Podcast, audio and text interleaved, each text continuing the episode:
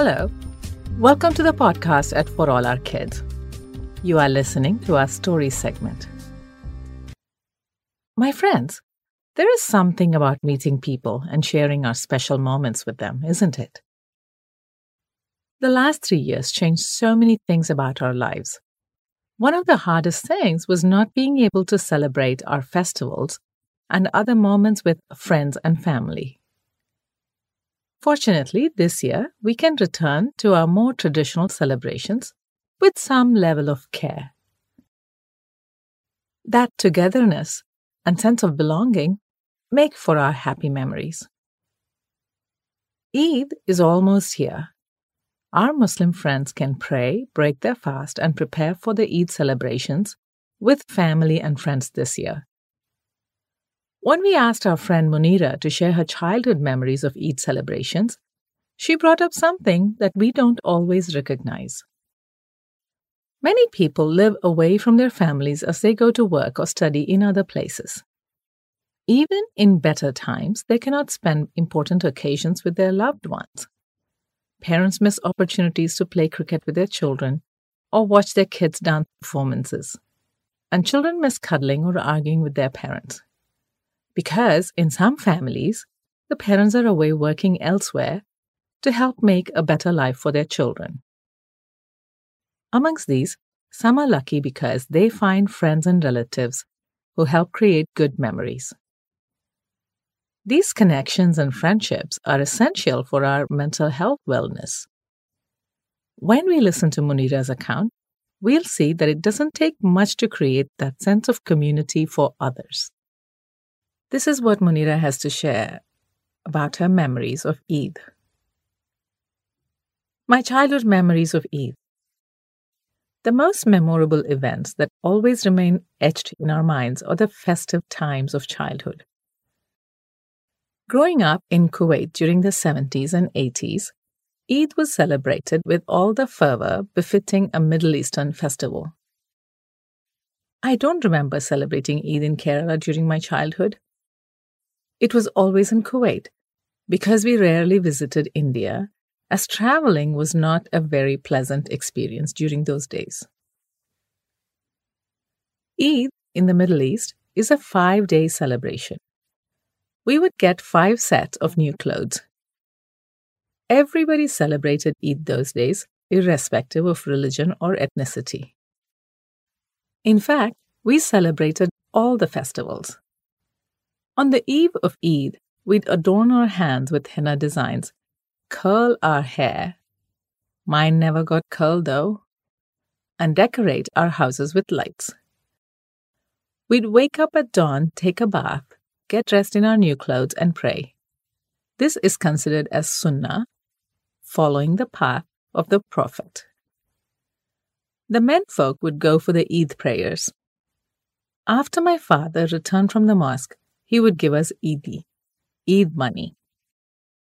It is customary among Muslims to give money to the children of the family on Eid. Zakat, or the compulsory charity, 2% of whatever we own given in the form of money or goods, was sent to the needy back home before Eid itself, so that they could be distributed on the morning of Eid. My mother would serve us payasam and sweet dishes. The Muslim families would prepare sweets and give them to all the neighbors. On the morning of Eid, it was a pleasant sight to see children all decked up, going with colorful dishes to different houses with the sweets. We went not just to give the sweets, but also to flaunt our dresses. We would fight to go to the Muslim houses to get Eid. The taste of the delicious sevaya with nuts and saffron made by our Pakistani neighbors are still on my tongue. My mother would give them our Kerala paisam. They loved our jaggery paisam. Residential areas were not so congested those days. We had spacious parking spaces, which doubled up as our playgrounds as well. All the children staying on the same street got together to play, blow bubbles, and burst crackers. The bakalas or the grocery stores put up stalls to sell the traditional sweets, savories, and toys. we bought toys and goodies with our Eid money. Back then, Eid was all about get togethers, garden parties, feasting, long hours of chit chat, etc. My mother would start the preparation of sweets and her signature dish, mutton biryani, the night before itself. She cooked for our entire building, and her Thalassery dum biryani was an all time favorite. I still think nobody can beat her in that. So many people learned from her. We all make biryani now, but we still can't beat her dish. Our father used to put us to work. We had those branded dinner sets and cutlery. He would make us wash all of them, wipe each piece, and polish the cutlery. Then we'd peel the onions and garlic. My parents didn't create celebrations just for us but for many others as well. Those were the times when there weren't many families from our Mapila community in Kuwait. Mapilas are the Muslims from the northern part of Kerala. So our house would be flooded with men without their families here. Most of them were distant family members or acquaintances from our homeland. But for them, our parents were closer than siblings. They came not just to have a feast, but also to talk to our parents, vent out their frustrations and grievances, or call their families back home. We had guests every day of Eid, for they came in batches each day. Most of them used to come as a matter of respect and greet our parents on Eid.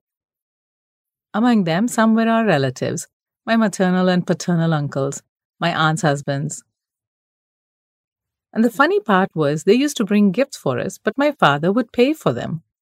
When I asked him about it, he said that would spoil us, and we would start expecting returns from people who received his help. Our friends used to make fun of us because they had all the sophisticated people for their festivals, and we had the labor class. There was a time when we were embarrassed, but as we grew up, we realized the magnanimity of our parents I can't help but marvel at the way my parents spent their time and effort to serve people. Bringing a smile to every face is zakat in the true sense. What a lovely childhood memory, my friends. Some people are good at bringing others into their lives and making them feel like they matter, irrespective of their status or their ability. It is indeed a blessing to meet someone who makes time for us. On the festive occasion of Eid al Fitr, may we all find someone who listens, supports, and encourages us and gives us a sense of security, a sense of belonging. Eid Mubarak from all of us at For All Our Kids. Until next week, goodbye.